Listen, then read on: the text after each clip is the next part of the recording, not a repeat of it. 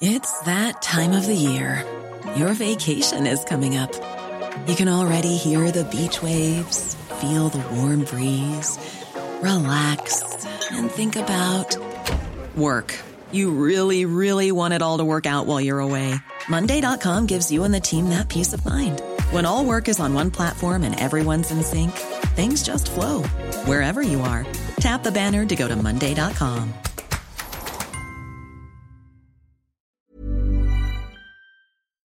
Hi, I'm Andy Levy, former Fox News and CNN HLN guy, and current cable news conscientious objector. I'm a former libertarian who now sits pretty comfortably on the left. Hi, I'm Danielle Moody, former educator and recovering lobbyist, but today I'm an unapologetic woke commentator on America's threats to democracy. And I'm producer Jesse Cannon, and I'm here to make sure things don't go too far off the rails. We're here to have fun, smart conversations with some of the most knowledgeable and entertaining people in politics, media, and beyond. Our goal is to try and make sense of our current crazy world, our new abnormal, and hopefully even make you laugh through the tears. What an excellent show we have today. First, we're going to talk to Mini Timmaraju, and she's going to talk to us about the latest threat to abortion pills nationwide. Then we'll talk to Erik M. Conway, the author of The Big Myth How American Business Taught Us to Loathe Government and Love the Free Market. But first, let's have some fun. Danielle, President Donald Trump is a demonic force, a destroyer, but he's not going to destroy us. Do you agree? No, I'm pretty sure he's going to destroy us, Andy. But.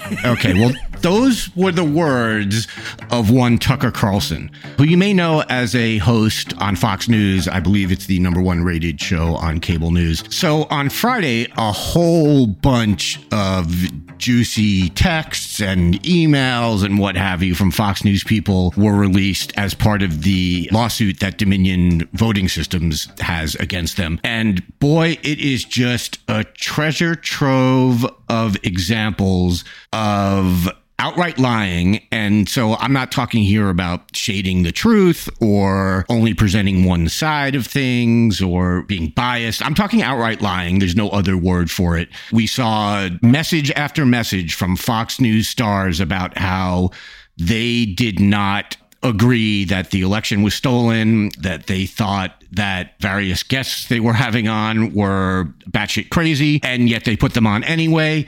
And we saw quote after quote about how this was all about ratings and money. We saw a quote from Tucker Carlson about how they were losing viewers to Newsmax because Newsmax was being perceived as more pro Trump and that stock prices were going down because of stuff like this. It is truly unbelievable. This came out on Friday, and immediately we saw some people saying, Oh, we already knew that. And it's like, no, we knew that in quotes, but this is them saying it. And that's a huge difference. This is them in black and white, straight up admitting that they lie for a living and that they basically detest their viewers, but at the same time understand that they have to kowtow to their viewers. To me, it was just jaw dropping, just one revelation after another of how they just blatantly lie and admit that they blatantly lie. You know, on one hand, I agree with folks who are just like, but we've known this. Because any sane person that is aware of how Fox News works and what they've been doing and how they've been able to create a multi-billion dollar empire is very aware of what it is that they're doing. They've created an alternative universe with alternative fact. It is something else though to see text messages in black and white from the likes of Tucker Carlson talking about Donald Trump in the way that the rest of us talk about Donald Trump. But for him, it's good for ratings. For him, it's good for whatever stock options he has in Fox. For him, it means more viewers. And so what I think is amazing about this case, though, is that this could be potentially groundbreaking. This could be what finally brings down Fox. Now, we know that they have decided after Rupert Murdoch was supposed to be making his last deal as the evil puppeteer behind Fox, was supposed to remerge News Corp and Fox News back together, but then decided that he wasn't going to do it. The shareholders didn't want it. He was pushing for it anyway. And this could be one of the reasons why This lawsuit is $1.6 billion. And the fact is, is that you have all of these text messages, all of this evidence that goes to show that these people knew exactly what they were saying when they went on air. This isn't like an, oh, we didn't know that the coronavirus was a thing. We didn't know that Donald Trump didn't win the election. Like, we're just reporting on the facts. They knew what they were doing. They have it in black and white. And I'm like, and if you don't bring down an entity like Fox News, then what the fuck are we doing?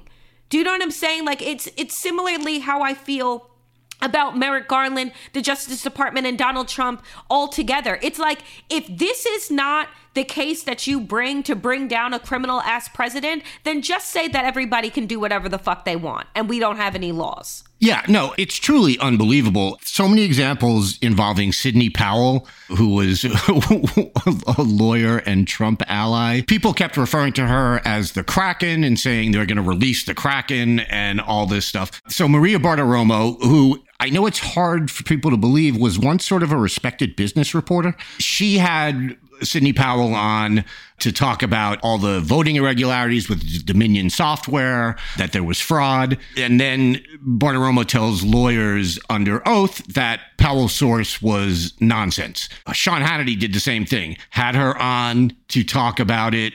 And then, according to the, these legal documents, Hannity already knew that it was quote unquote obvious that Powell's allegations were false. He referred to her as an effing lunatic. Mm-hmm. And these are the people that, as they were saying this, they were having these people on the air and giving them credence and giving them, I don't want to say respectability because it's Fox News, but the veneer of respectability and pretending like they respected them. All because they knew it's what their viewers wanted to hear, which of course is what you want in a news channel. You want the anchors to just be telling people what they want to hear as opposed to you know the news. So it is absolutely incredible. And I, look i agree with you. I, i'm i'm cynical about the ultimate effect of this but i'm cynical about everything. And as always i have to sort of qualify my cynicism by saying i would be happy to be wrong. And this is just like look i worked there for 12 years. I know some of the shit that went on behind the scenes but i have to say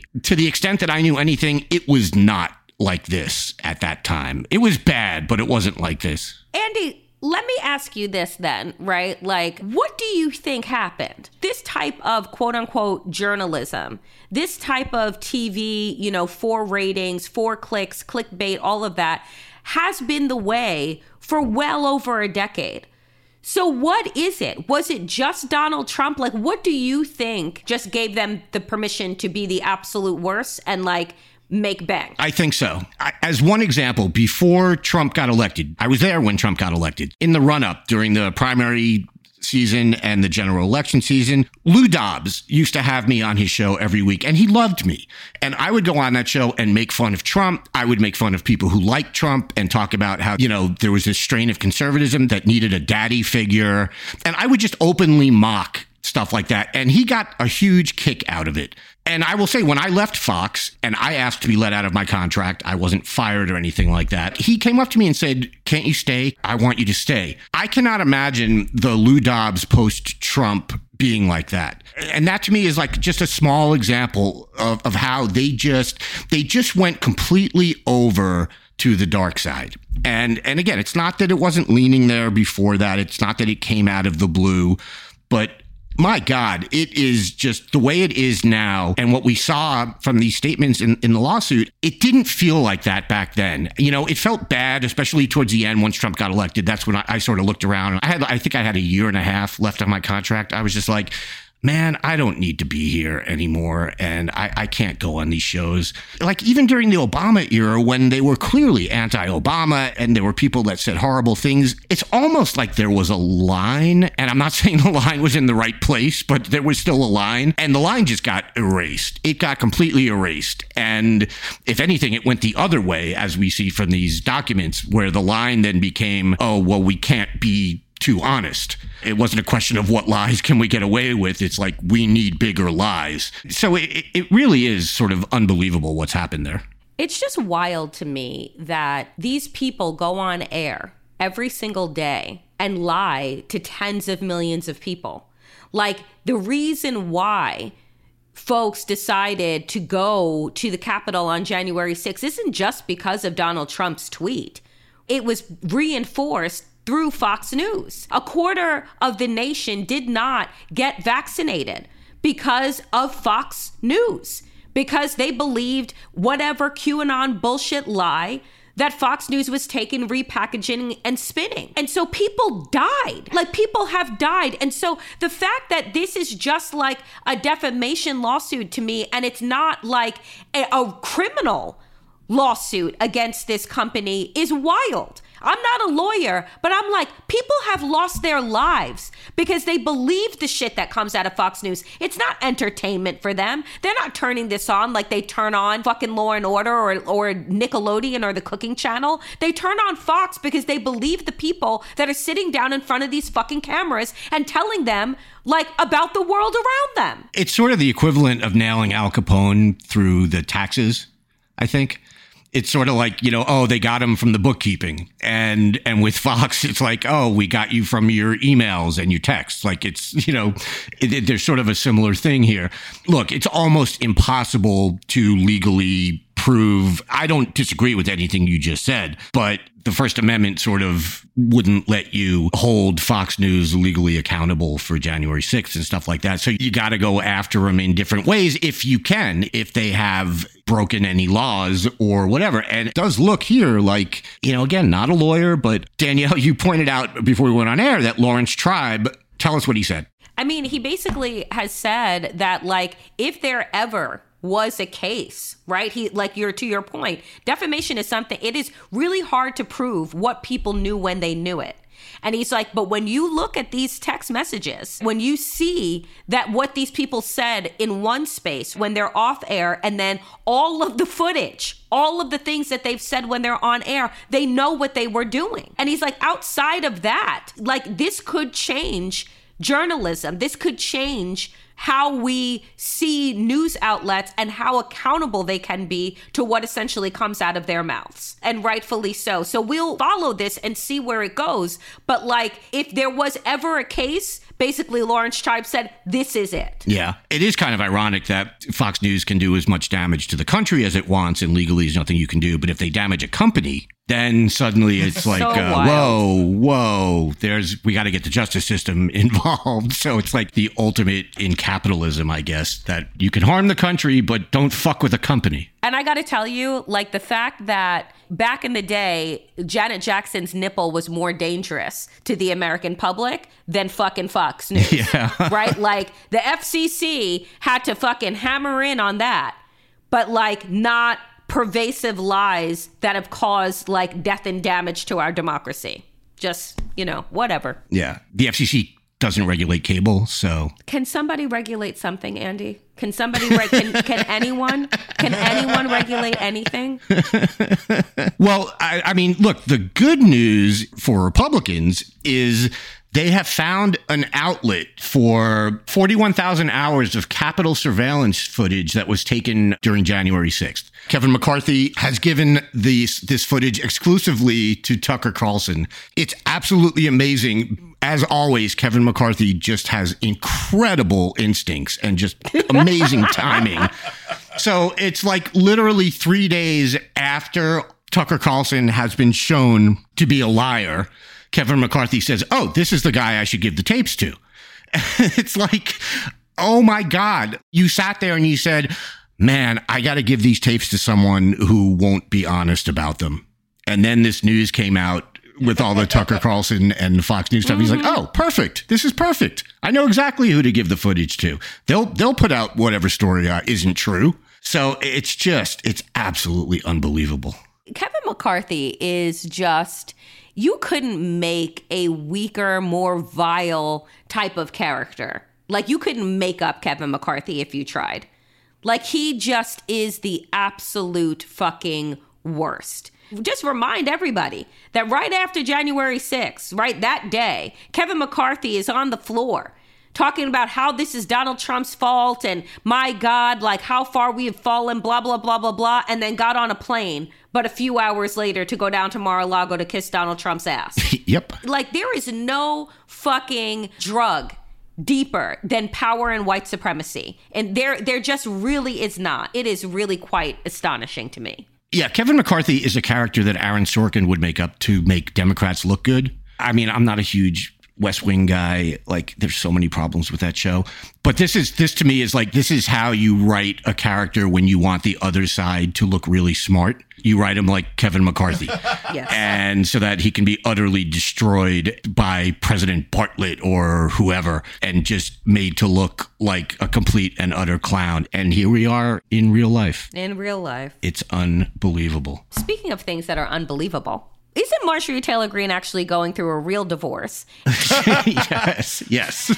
So she has decided to take that to a national stage, which is that her new proposition is that she wants blue states and red states to get a divorce. Now, before we started taping, I said, so what the fuck is the difference between that and a civil war? I guess one would be violence and also logic. so Marjorie Taylor Greene's proposition is that she's so sick to death of wokeness that apparently is being jammed down her throat that she wants to stop having to watch our TV, stop having to read our books, and just wants to be done with it all. You know, the undivided states of America. Funny thing though, is that I'm happy to do this and take my fucking blue state money with me because I would love to see what these quote unquote red states look like without being subsidized by blue states. Yeah, all of that is true. And uh, particularly on the culture stuff, it's like, please go ahead, make your own culture. We, we've seen what happens when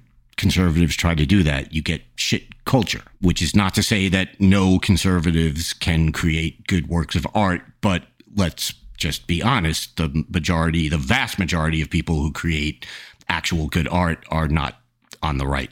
But that's one thing. I know I get the economic argument, and, you know, Keith Olbermann said something similar recently. Here's my huge problem with that is that no state is 100% red, no state is 100% blue. And a lot of states are barely one or the other. And that means you have a lot of folks in those states that did not vote for that government and do not want any part of this. And in particular, there are states in, you know, I don't know, the South that it seems every year do everything they can to make it harder and harder for people of color to vote, for poor people to vote. And they basically have been trying to disenfranchise everyone that doesn't look like them. So what we've got is a situation where, say, you know, poor folks in Mississippi, poor black folks in Alabama, poor Latino folks in Texas, it's not easy for them to vote. And those states like to make it harder for those people to vote. Mm-hmm. And so I have a problem with punishing those people, which is inevitably what you do if you punish a whole state. So this is just, you know, we've been hearing this this sort of civil war talk. You know, she's one of the more prominent people to say it, but I've seen commentators say it and and and things like that. And it's just it ha- it's one of those statements that has I get the emotional appeal and, you know, I, my first reaction is very similar to yours, Danielle, where it's like, ah, you know what? Most of these red states, people have done studies on this. If you look at money taken in from the government versus money given out to the rest of the country, they're at a net deficit. They take in much more than they than they give out. So I get that. But it's just again, it's just unworkable and the whole can't make an omelet without breaking a few eggs thing bothers me here and I, I just don't think it's workable. I mean, the only thing I could think of is and obviously this isn't workable either, but you'd need like, if you're going to take this seriously, you'd need like a year grace period where you say, okay, anyone who wants to move to a blue state, you have a year. And anyone that wants to move to a red state, you have a year. But you'd also have to pay for those people to do that because let's face it, a lot of people who would want to move can't afford to pick up and move. So it, it, it's honestly, it's completely unworkable. But that is the only thing I can think of where it's like, if you really want to do this, then you got to make it so that everyone who lives in a red state wants to live in a red state and everyone who wants to live in a blue state lives in a blue state I guess I'm just so confused by the reality that Marjorie Taylor Greene exists in. The people who follow her and listen to her and like believe the things that she says. When you're walking through parts of Georgia, like, are you just inundated with wokeness? Like, is it on billboards? is it leaking out of the fucking air conditioner? Like, is it is it coming out of the water? Is the water now like rainbow colored? Like, what the fuck is actually happening? Right? Like to drive them so crazy crazy. Like, is everybody in the state of Alabama just, you know, queer and non binary, like skipping through with throwing sprinkle bombs up in the air? Like, what the fuck is actually happening? I am serious. Like, I just don't get it. I'm like, what are you being inundated with? just walking down the streets of Birmingham covered in glitter. Yeah, just covered in glitter. You know, everybody just singing Christina Aguilera from the top of their fucking lungs. It's just driving everybody crazy. I think uh, Marjorie Taylor Greene. Uh, I think she went to Atlanta once, and then they kicked her out. I mean, I get it. And that did, and that did it for her. She was there for ten minutes, and she was like, "Oh, we need a civil war." I mean, I'll tell you that Atlanta is the blackest and the gayest place I've ever been to. I loved it. I loved it. Hey, I'm Ryan Reynolds. At Mint Mobile, we like to do the opposite of what Big Wireless does. They charge you a lot, we charge you a little. So naturally, when they announced they'd be raising their prices due to inflation, we decided to deflate our prices due to not hating you. That's right. We're cutting the price of Mint Unlimited from $30 a month to just $15 a month. Give it a try at mintmobile.com slash switch. $45 upfront for three months plus taxes and fees. Promo for new customers for limited time. Unlimited more than 40 gigabytes per month. Slows. Full terms at mintmobile.com. One size fits all seems like a good idea for clothes until you try them on. Same goes for healthcare. That's why United Healthcare offers flexible, budget friendly coverage for medical, vision, dental, and more. Learn more at uh1.com. When picking a commerce platform for your business, you have two choices. Or. I prefer. Don't you? That's the sound you'll hear when you switch your business to Shopify, the global commerce platform that supercharges your selling wherever you sell, online, in person, on social media, and beyond. Shopify is the best all in one commerce platform capable of handling your business's complexity no matter how big you grow.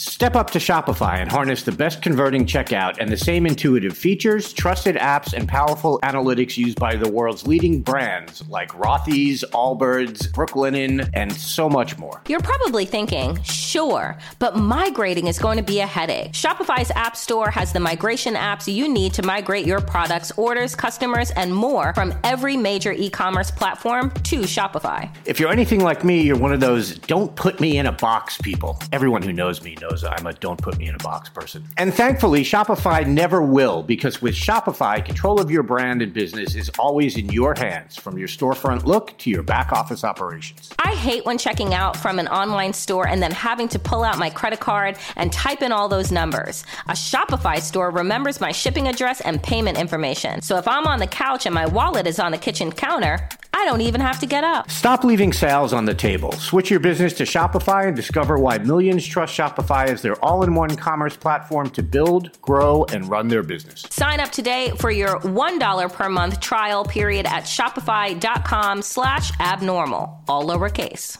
That's one month for just $1 at shopify.com slash abnormal, all lowercase. Shopify.com slash abnormal.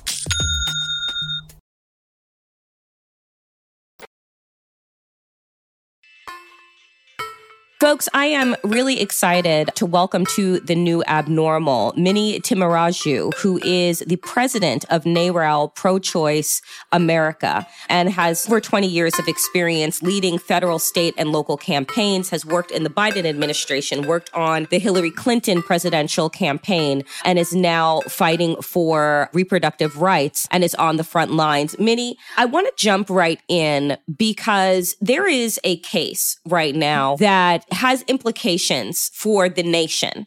I think that since we have seen Roe v. Wade be overturned. We have watched all of the southern states, states in the Midwest, trigger their anti abortion laws. Some of them zeroing out completely, others having quote unquote uh, the false heartbeat bills, some going so far as Glenn Youngkin to allow police to monitor or be able to ask for the menstruation history of women and people with uteruses in that state. But folks that are in blue states seem to think that they are safe. But this latest case with regard to medical abortion says otherwise. Can you tell us a bit about what is happening with mifepristone and how this case that is happening, I believe, in Texas can affect the rest of us? Yes, such a great question. And Danielle, thanks for all your great coverage of this issue, but also for having me on today. So, mifepristone is one of two medications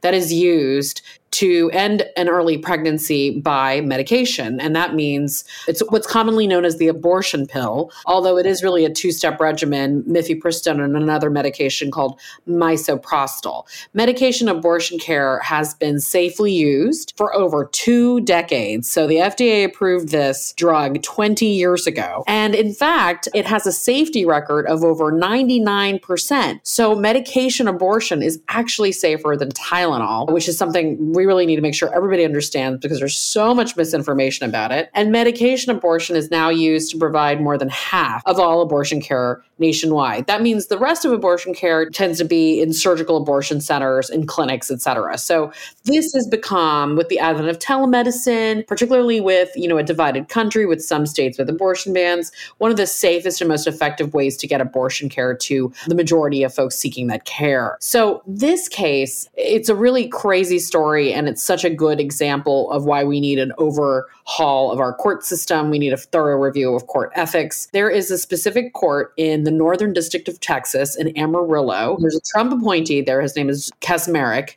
and he was the deputy general counsel at the far right First Liberty Institute, which is Mm-mm. famous for fighting LGBT equality, abortion, and contraception. And he was a Trump nominee confirmed. This suit was filed in his division specifically to get this outcome by a new organization, the Alliance for Hippocratic Medicine. Uh, it's kind of comical name, but don't laugh too hard because they're doing scary stuff. In less than three years, this judge has seized control over border policy, repeatedly defied the Supreme Court's decision protecting LGBTQ plus employees, and restricted minors' access to birth control, and many more. So he once said being transgender is a delusion for example. Wow. Okay. Since his confirmation, he's gained a reputation as probably the most lawless jurist in the country.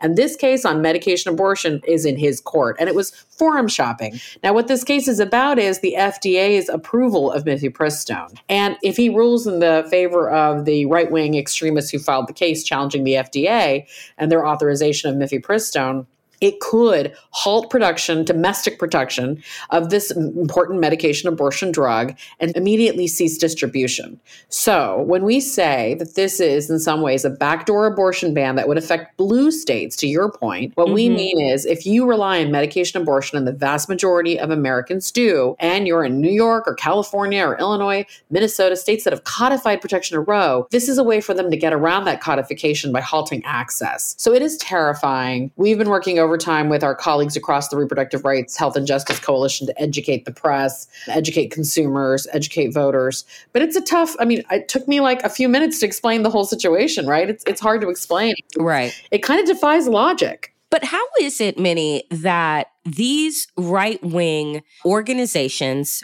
these right wing activists are able to go and shop cases to judges that they know are going to rule in their favor. And how does that happen? And how are we, the opposition, not then taking a page out of this very obvious playbook and doing things in the right way and looking for judges that we know are going to side on the right side of the law, which is to protect reproductive care. So I think there's a really robust litigation strategy. And I would say, you know, our good friends at the Center for Reproductive Rights, if when how for justice aclu have been taking those types of tactics. The challenge is we don't have enough justices and we don't have Mhm, enough judges. mhm. What I one of the things I know there's a lot of frustration uh, from a lot of our friends with the Biden administration and the Senate, but one of the most important things they've done is confirm a record number of judges in a very short period of time. And the reason that's so important is precisely because of cases like this.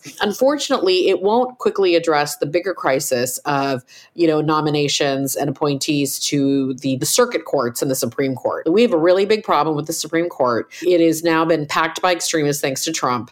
And Right. these are young judges who are going to be justices who are going to be there for a very long time. So our organization, along with many others in Washington, are deeply like involved in court ethics, court reform debates. We want the United States Senate Judiciary Committee and the whole Senate to conduct a vigorous investigation as to leaks in the Supreme Court, you know, the Hobby Lobby and Dobbs leaks, Yep. the infiltration of the courts by these right wing extremists, because we can't wait for those judges to age out of the court. We have to have a tough conversation about strict oversight by Congress of the courts. And I think every conversation's on the table from term limits to court expansion. We, we have to talk about all of it. Do you think that this administration, though, while they have been able to pass record confirmations, do you think that they are doing enough to talk about the importance of the courts? You know, I think we can always encourage them to do more. I think it's such a big crisis. I think what the challenge is with the administration, but also our friends in the Senate, is on our side. I think this is the point you're alluding to, and I follow your commentary closely. We have a lot of traditionalists on our side. Part of our job is advocates who represent the people, and at NARAL, we represent 4 million, you know, reproductive rights advocates and members is to let them know that we need them. We demand that they take their responsibility of oversight over the courts more seriously. And that really is Congress's job. And I think this president is beginning, and this White House is beginning to pay closer attention because so many of their big agenda items are being upended by these courts. So I think we can always do more. And our job as the representatives of the people is to push them to do more. You know, Mini, my producer just sent over an article. It's essentially talking about what I just mentioned, which is why are we not choosing the judges that we want in order to hear the cases? And apparently there's a case with U.S. District Judge Colleen Kollar-Kotelly seemed to open a new front, according to Slate, and confounding post-Dobbs battleground over when and where and whether abortion is still actually legal in this country. This is an article that was written by Dahlia Lithwick and Mark Joseph Stern asking whether or not abortion is actually still legal. Is this a case that you all are also looking at and this is coming out of DC? I am familiar with the case. I will confess that we are not we're not a litigation shop and a legal shop. Right, right. But I think look, it's it's a, it's an intriguing question. The challenge is, and Dahlia is the expert here, and I deeply trust her analysis. The challenge is everything's going to go back to the same Supreme Court. Right. It is incumbent on us to explore all legal theories. We need to be thinking about bigger, bolder approaches to writing ourselves back in the Constitution. As my friend Alexis McGill Johnson says at Planned Parenthood, we've got to think about other legal bases and other protections into state constitutions, for example, into the federal constitution. You know, there's going to be a hearing in a couple of weeks on the ERA again. There's been state ERAs that are being, you know, discussed. There's lots of different ways for us to approach this issue. That being said, again, it all comes back to this Supreme Court. Everything's going to be interpreted by the Supreme Court, and this Supreme Court is a group of radical extremists who have made it very clear where they stand on this issue. So it's a challenge, which is why we have to tackle all of these issues at the same time. We have to be trying innovative litigation strategies, getting in front of judges who are more innovative in their approach, passing ballot initiative constitutional amendments and legislation that challenges the basis of these rights, and attacking the core structure of the court. You know, one of the things that happened right after the Dobbs decision was that people took to the streets, Mini, Yep. and it was a diverse group of people that took to the streets, not just women. Then you had Kansas put on their ballot uh, restriction to abortion, which was overturned in the state of Kansas, which was shocking. And this was before the midterm elections. I would have thought, though, I'll be honest, that the overturning of Roe v. Wade would have not only had people out in the streets right after, but it would have kept them out in the streets. Do you think that there is outrage fatigue right now where the radical right is winning in many ways because they are throwing everything at us except for the kitchen sink. Everywhere that you look, whether it is putting a target on the backs of trans children, whether it is denying AP Black history in the state of Florida and then watching other states follow suit, whether it is the entire erasure of the BIPOC experience in America, whether it is abortion or any type of reproductive care, this country is going backwards. And I don't see the protests matching the zeal with which the radical right is overturning our rights. Am I wrong here? Are you seeing something different? I think you're diagnosing uh, something very important for us to be talking about as movement leaders. I'm actually just wrapping up a couple of days of meetings with other political leaders in the women's rights movement. And I will say we have a crisis a couple of levels of crisis, and I, I want to point something out about our opposition. You know, mm-hmm. we are the majority. Eight out of 10 Americans are with us on abortion issues about the right to sa- safe legal access to abortion. Uh, we've known this for a long time, and the Kansas, you know, ballot initiative, Montana, Kentucky, you know, places you didn't think we were going to win where we won, the midterm elections, all were proof points about how popular our issue is. But the radical right has always been so smart about weaponizing the moral outrage of an incredibly extremist small group of Americans. And they are very good at punching above their weight. They create a lot of sound and fury and smoke and mirrors, giving the appearance that most Floridians are outraged about quote unquote right. wokeness, which we know is not the case. The challenge mm-hmm. on our side is it's harder to organize the majority when, for example, let's talk about abortion until up until recently with Dobbs, we had a believability gap. Abortion access was being mm-hmm. eroded Planned Parenthood v. Casey decades earlier. And in places like Mississippi, there was only where Dobbs, the Dobbs case is based in, there was only one abortion clinic left in the entire state. But no matter how hard we were trying to organize around it, a lot of people were like, well, I'm protected by the Constitution. I'm protected by Roe. So that's why the fall of Roe and Dobbs was so immediately impactful in that flashpoint of a moment and why it's so much harder to sustain the outrage. That's not me making excuses. That's just our analysis of what's happening. That being said, our membership went from 2.5 million to 4 million. You know, all of our organizations have seen significant bumps in participation. Mm-hmm, it mm-hmm. is hard, however, to sustain that outrage. And it's also hard to give people hope when you have a divided Congress and you have a lot of um, action that cannot be taken strictly by the executive branch. So, part of our challenge as organizers is how do you give people tangible actions that they can take and wins at the local level and the state level? And how do we show that progress can be made and not just through protest, but through ongoing engagement and local organizing? So, for example, we talk often about 17 states have abortion bans, some sort of abortion ban, but we also don't talk enough about 17 states have codified some sort of protection to abortion access post Dobbs. So there is hope, and we have to lean into that hope. But the other big piece of it is as a progressive movement, we just don't invest enough in organizing. And it's not just on repro. It's across the board on all of our issues. So we're having serious conversations with funders and you know with ourselves and our own you know members. How do we increase capacity? How do we really build back the muscle of organizing and protest and action? It's a recognition I think of the point you're making that the outreach should be higher and we've got to engage in the structures that will allow us to organize in that way. You know, I think that one of the most I guess, hopeful moments that I've had in a while was midterm elections at the end of last year, was seeing Black people, people of color, and particularly Generation Z come out in mass and say that they're not going to just sit idly by while the Republican Party, this white supremacist party, tries to turn our country backwards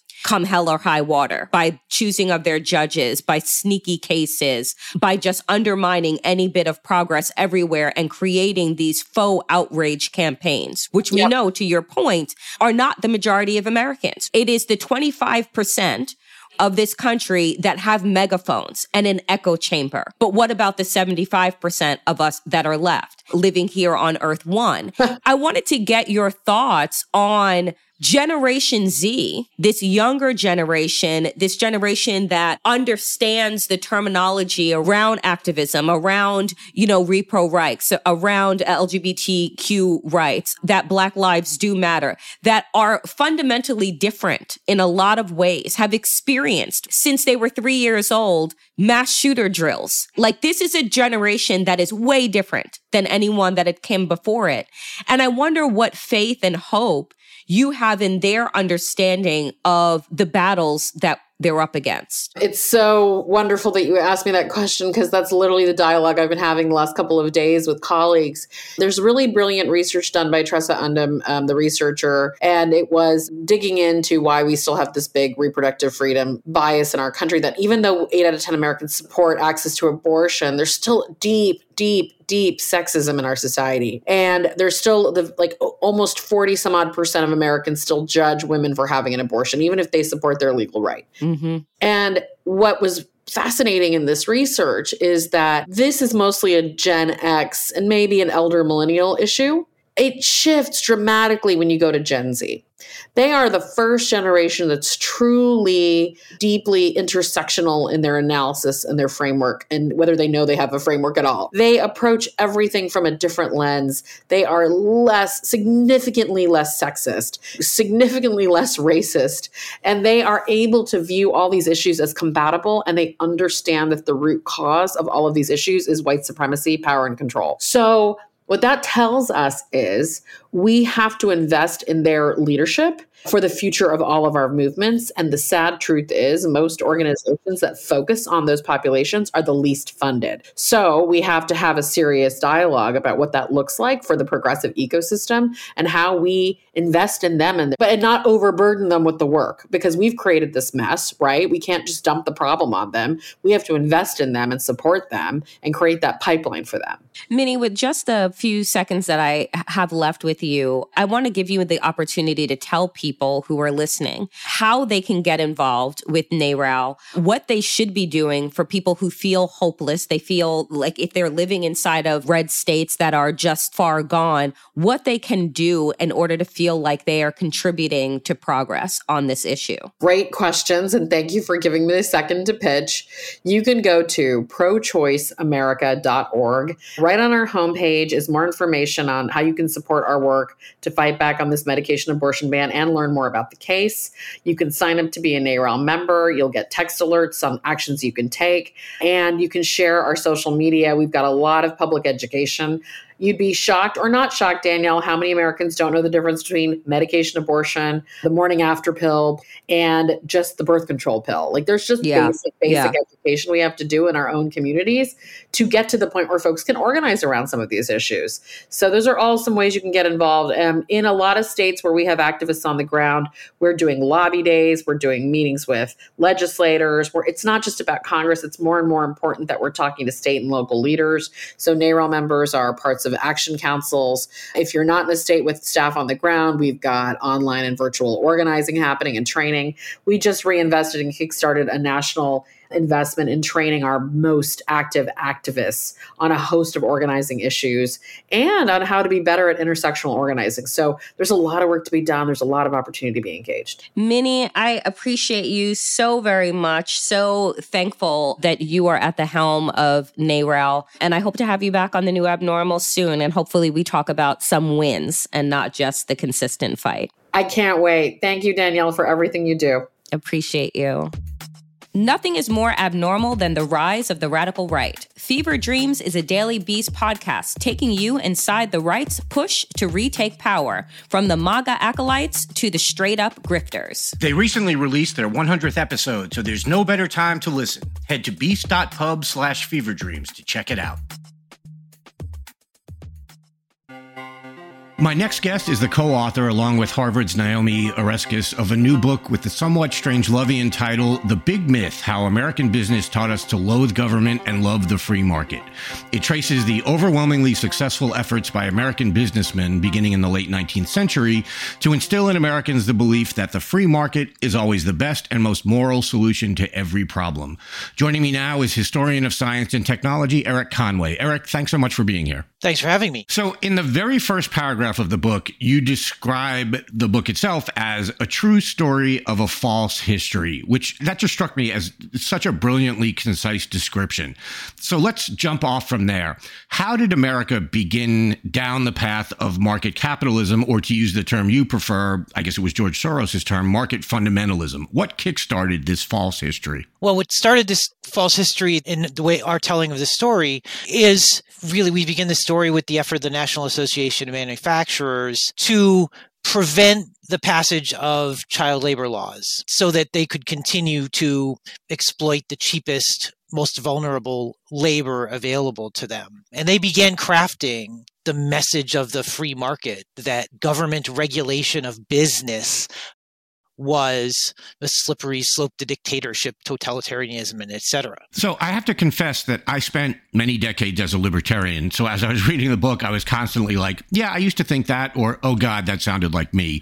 And it was highly embarrassing. But I thought it was interesting that you sort of start the book proper by talking about child labor, as you just said, because just this past week, we spent some time on this podcast talking about bills that are currently in Iowa and Minnesota state legislatures that are aimed at rolling back child workplace protections. And it was fascinating to learn that back then, one of the main charges leveled against the people who wanted stricter child protections was that they were Bolsheviks or socialists. And it's just that line of attack has been so successful, it's still used 100 years later. And you'd think that Americans would have learned, but the story we tell is one of how Americans actually did learn for kind of a brief period from really the 30s to maybe sometime in the 70s. And then we began to unlearn the lesson again. You mentioned NAM earlier, but there were predecessors to NAM and that you talk about in the book. I don't know if it's just NELA or NELA. What was NELA and how big of a role did it play in spreading this false history? So NELA is that's the way we pronounce it too. Okay. The National Electric Light Association was like NAM a trade group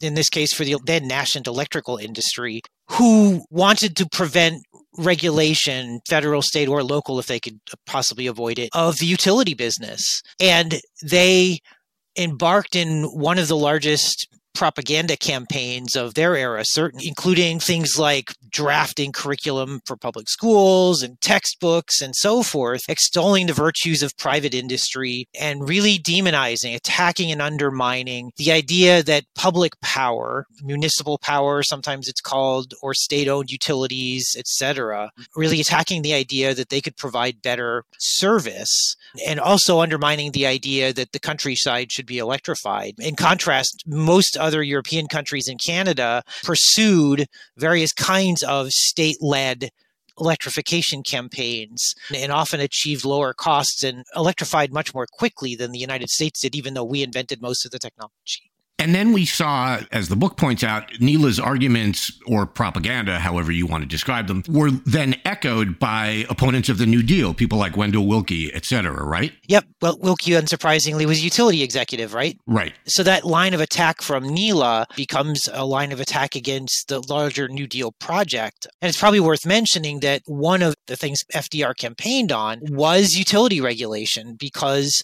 when he'd been governor of New York, had wrestled with the problem of fair pricing pricing of electricity. And some of the major New Deal laws were very specifically and explicitly about both financial and technical regulation of electrical utilities. And then after NELA, there was the rise of the similar organizations like the American Liberty League and then ultimately NAM, uh, the National Association of Manufacturers, as you point out, all of which sort of had similar goals. There was an interesting quote in the book from historian Wendy Wall about NAM saying that they tried to convince the American public that their interests and those of the nation's largest corporations were virtually indistinguishable. And basically, they referred to that as the American way.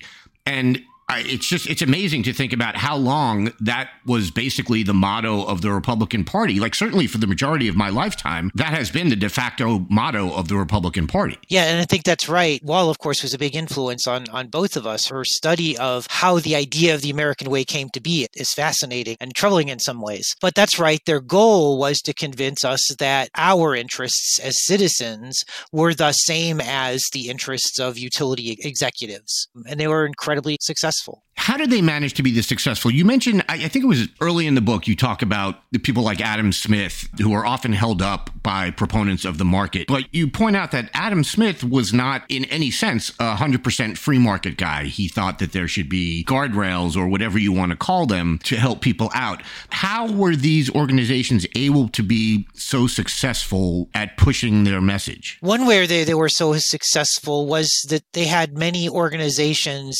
singing the same tune in many different media outlets. And yet, it's, I mean, it still took them decades to change the American mind after the New Deal and the Great Depression and so forth. But that, I think, was one very powerful approach. So they weren't just hearing it from G or from GM. They were getting it from all sorts of more trusted avenues, I guess you would say. So one story we tell in the book is uh, of the way some of our utility business executives tried to build free market capitalism into the curriculum of seminary so that Americans would get the free market message in church. Weren't there like books for kids and stuff like that that these organizations put out? Absolutely. There were curriculum developed for public schools. They would send posters and films and all kinds of educational materials into the school systems for free, figuring that most teachers are desperate for materials and would take what they got. And so they went to great lengths to ensure that the material being provided supported the free market mantra. This goes back to at least Nela. Nela was doing that as well. I knew this would happen with a book of this size and scope, but I'm going to jump way ahead to the 1980s, aka the era of Reagan. Was there a more pivotal figure than Reagan in terms of the latter 20th century spread of this market fundamentalism? Well, that's a tough question because Reagan depended on the existence of prior people, right? Of course. Reagan drew heavily on Hayek and on uh, Milton Friedman and so Right. forth. But I think the reason we th- considered him to be such a pivotal figure is that he spent the 50s spreading that message already through his work for GE, both in person, going to GE's company towns and, and spreading the gospel in person, but also through GE Theater and spreading it into American household, you know, every week.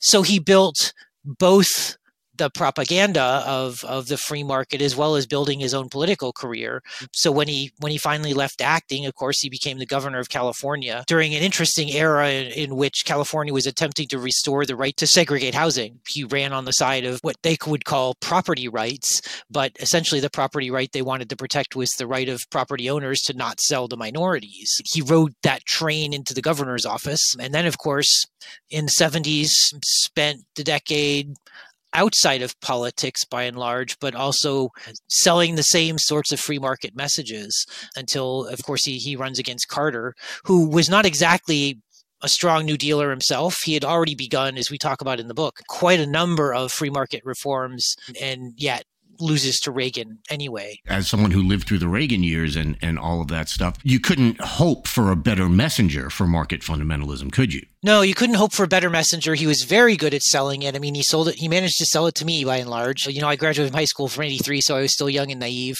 And it took me well into the late 90s to figure out how thoroughly wrong set of messages was. But he was good at it. Let's face it. And so I think we titled our, our story of Reagan a love story Right. because that's what he sold and he was probably better than anybody at it but you could see that coming historically but he was barry goldwater's best spokesman during goldwater's presidential campaign and that is probably where his business allies came to the realization that he was their guy if they could only cultivate him and keep him in the public eye somehow Yeah, it really was an, an unbelievable story of how he was able to do that and just project it. To coin a more modern phrase, I guess it was market fundamentalism with a human face, and he was just incredibly good at it. There's an interesting part of your book, and it was interesting to me, even though I was aware of it, but I don't think a lot of people are aware of it. As I said, I'm a former libertarian, so I'm kind of steeped in this stuff. But you talk about Little House on the Prairie and Laura Ingalls Wilder, and then, of course, her daughter, Rose Wilder Lane. Uh, talk about sort of the libertarian or, you know, classical liberal roots of Little House on the Prairie. So the Little House on the Prairie books, and Naomi loved them as a child. I didn't read them until I was an adult. And this is research of other people that we drew on very heavily,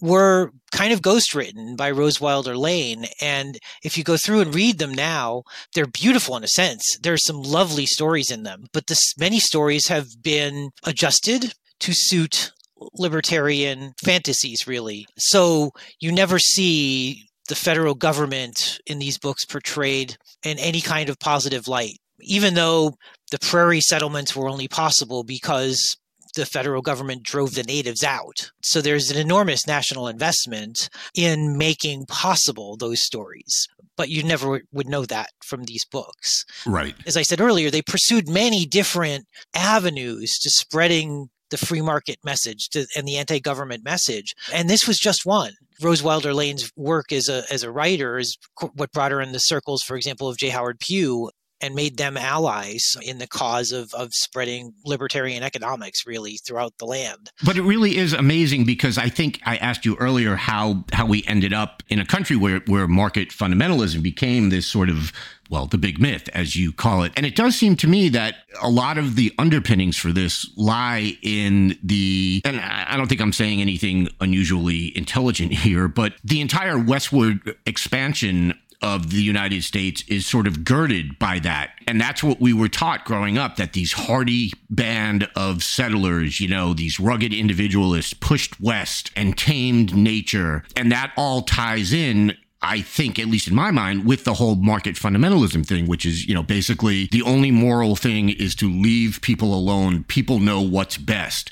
And it seems to me that there's a huge link there, and things like Little House on the Prairie played a huge role in that. Oh, I think that's right. And I was I was largely taught the same things in my public school education. Yeah. You know, the hardy settlers, et cetera, et cetera, except there was still an army. They still carried out campaigns against the natives. Of course. There are fortifications throughout the West, in some cases that still exist, that were set up to defend these supposed hardy settlers against the natives. Part of that propaganda, and we don't really go into this in, in the book, it's one of the things that perhaps we could have explored a little more but didn't, was that our whole mythology of the rugged settler kind of depends in part on believing that there, there was a pristine landscape. In other words, nobody was there. Right. It was free for the taking, except that we also know that that wasn't really true. And so that belief system depends on another mythology, another whole set of mythologies we don't engage in, which is the myth of the empty frontier.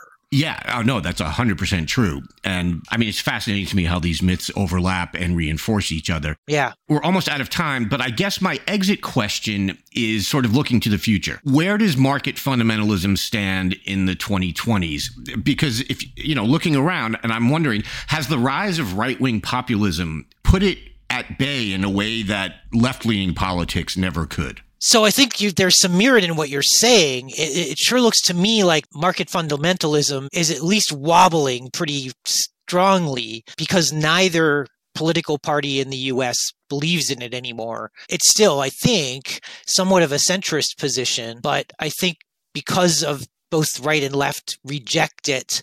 What's going to be really interesting to see is what comes out of this. What kind of new hybrid capitalism we get. I'm a historian. My job is to figure out the past sure. and not figure out the future. So I don't know where it's going to go, but uh, uh you're not the first person to ask me that question. You know, is I don't think market fundamentalism is very healthy right now, but I also I can't count it out because it's so strongly held as an American belief.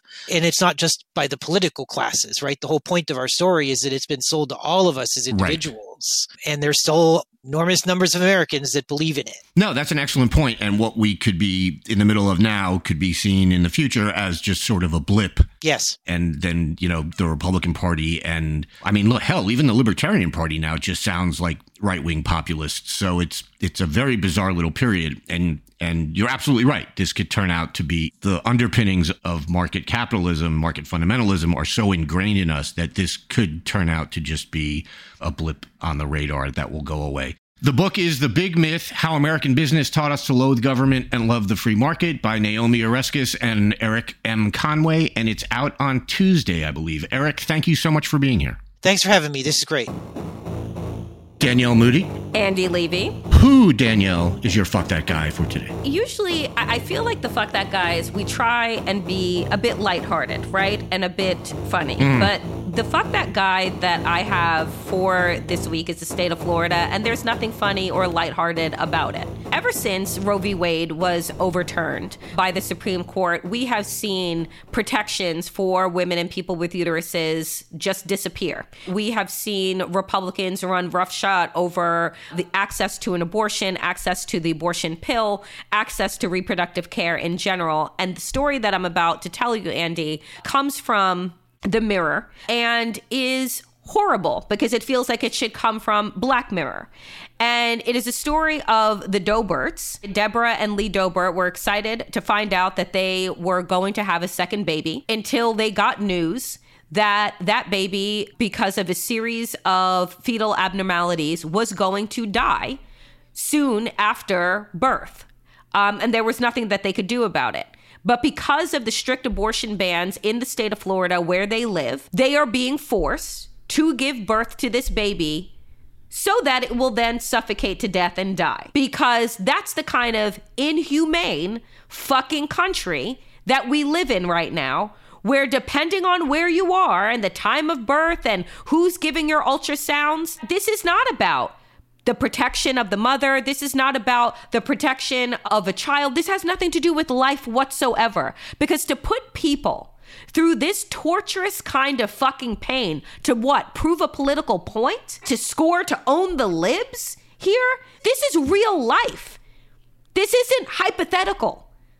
Like, actual people are suffering. People with uteruses are dying and being forced into birth as if like this is some underdeveloped, you know, nation. I just I don't understand it. And I know that regardless of the kind of outrage that we have or that these stories continue to just pile up and pile up, it's not going to change, right? It's not going to no. change the right. It's not going to change their mind right? It's not going to make them assume some form of empathy or actually allow doctors to do what the fuck they went to school for, which is to care for people because they took a Hippocratic oath. I don't know what kind of fucking oath these Republicans took. I don't know who it was to. Maybe the devil, maybe Donald Trump. I don't know. But these stories make me sick and they should make everybody sick that listens to them. So for that, Florida, DeSantis, Death Santis, fuck you, fuck that state fuck all y'all. Yeah, I mean, amen to that. And like you said, cases like this aren't going to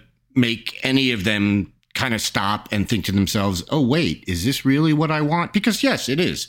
It's absolutely what they want. And they don't care that at best, a woman is going to have to go through the physical pain of childbirth. And then there's the mental anguish that she and her husband will both feel over watching their newborn baby die. And at worst, pregnancy and giving birth, that's a medical procedure. And things can go wrong in a medical procedure and people can die. You are making it so that this woman now has a not zero chance of dying, like you said, to prove a point or to own the libs or something, because there is absolutely no good medical or scientific reason for this woman to have to go through this. And so it's just, yeah, it's so disgusting. It's disgusting. So, Andy, can you top that? What is your and who is your fuck that guy? I can't top that in terms of making me want to throttle somebody, which I think is good.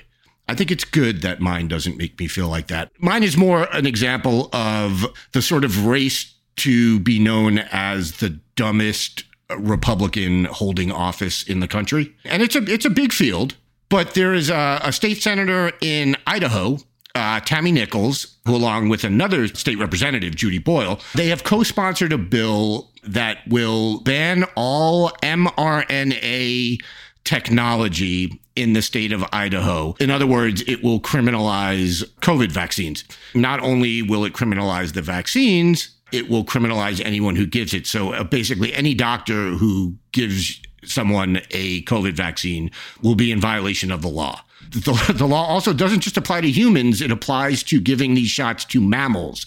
It, it says any other mammal in this state, uh, according to Forbes.com. Over 500,000 people got COVID in Idaho, over 5,000 people died.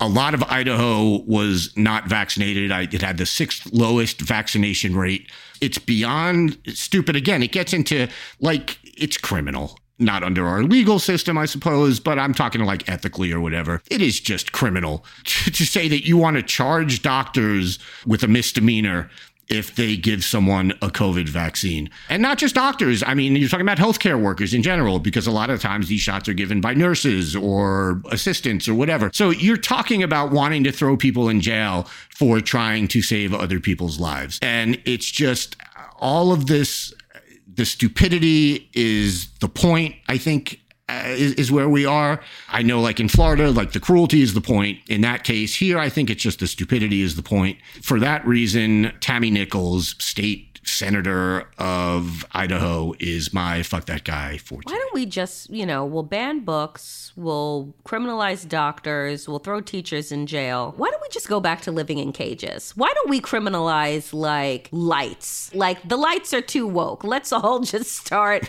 you know, moving around in the fucking dark. You know, let's just ban everything. Yeah. The lights keep us awake. Right. And I want to be asleep. And that's bad. Yeah.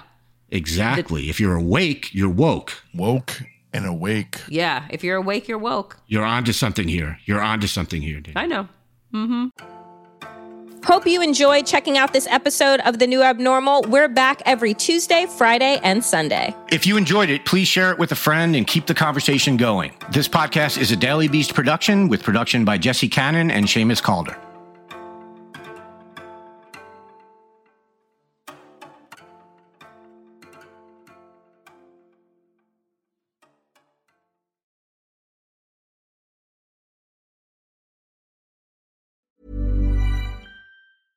Even when we're on a budget, we still deserve nice things.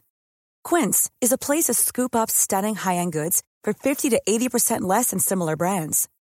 They have buttery soft cashmere sweaters starting at $50, luxurious Italian leather bags, and so much more. Plus, Quince only works with factories that use safe, ethical, and responsible manufacturing. Get the high-end goods you'll love without the high price tag with Quince. Go to quince.com/style for free shipping and 365-day returns.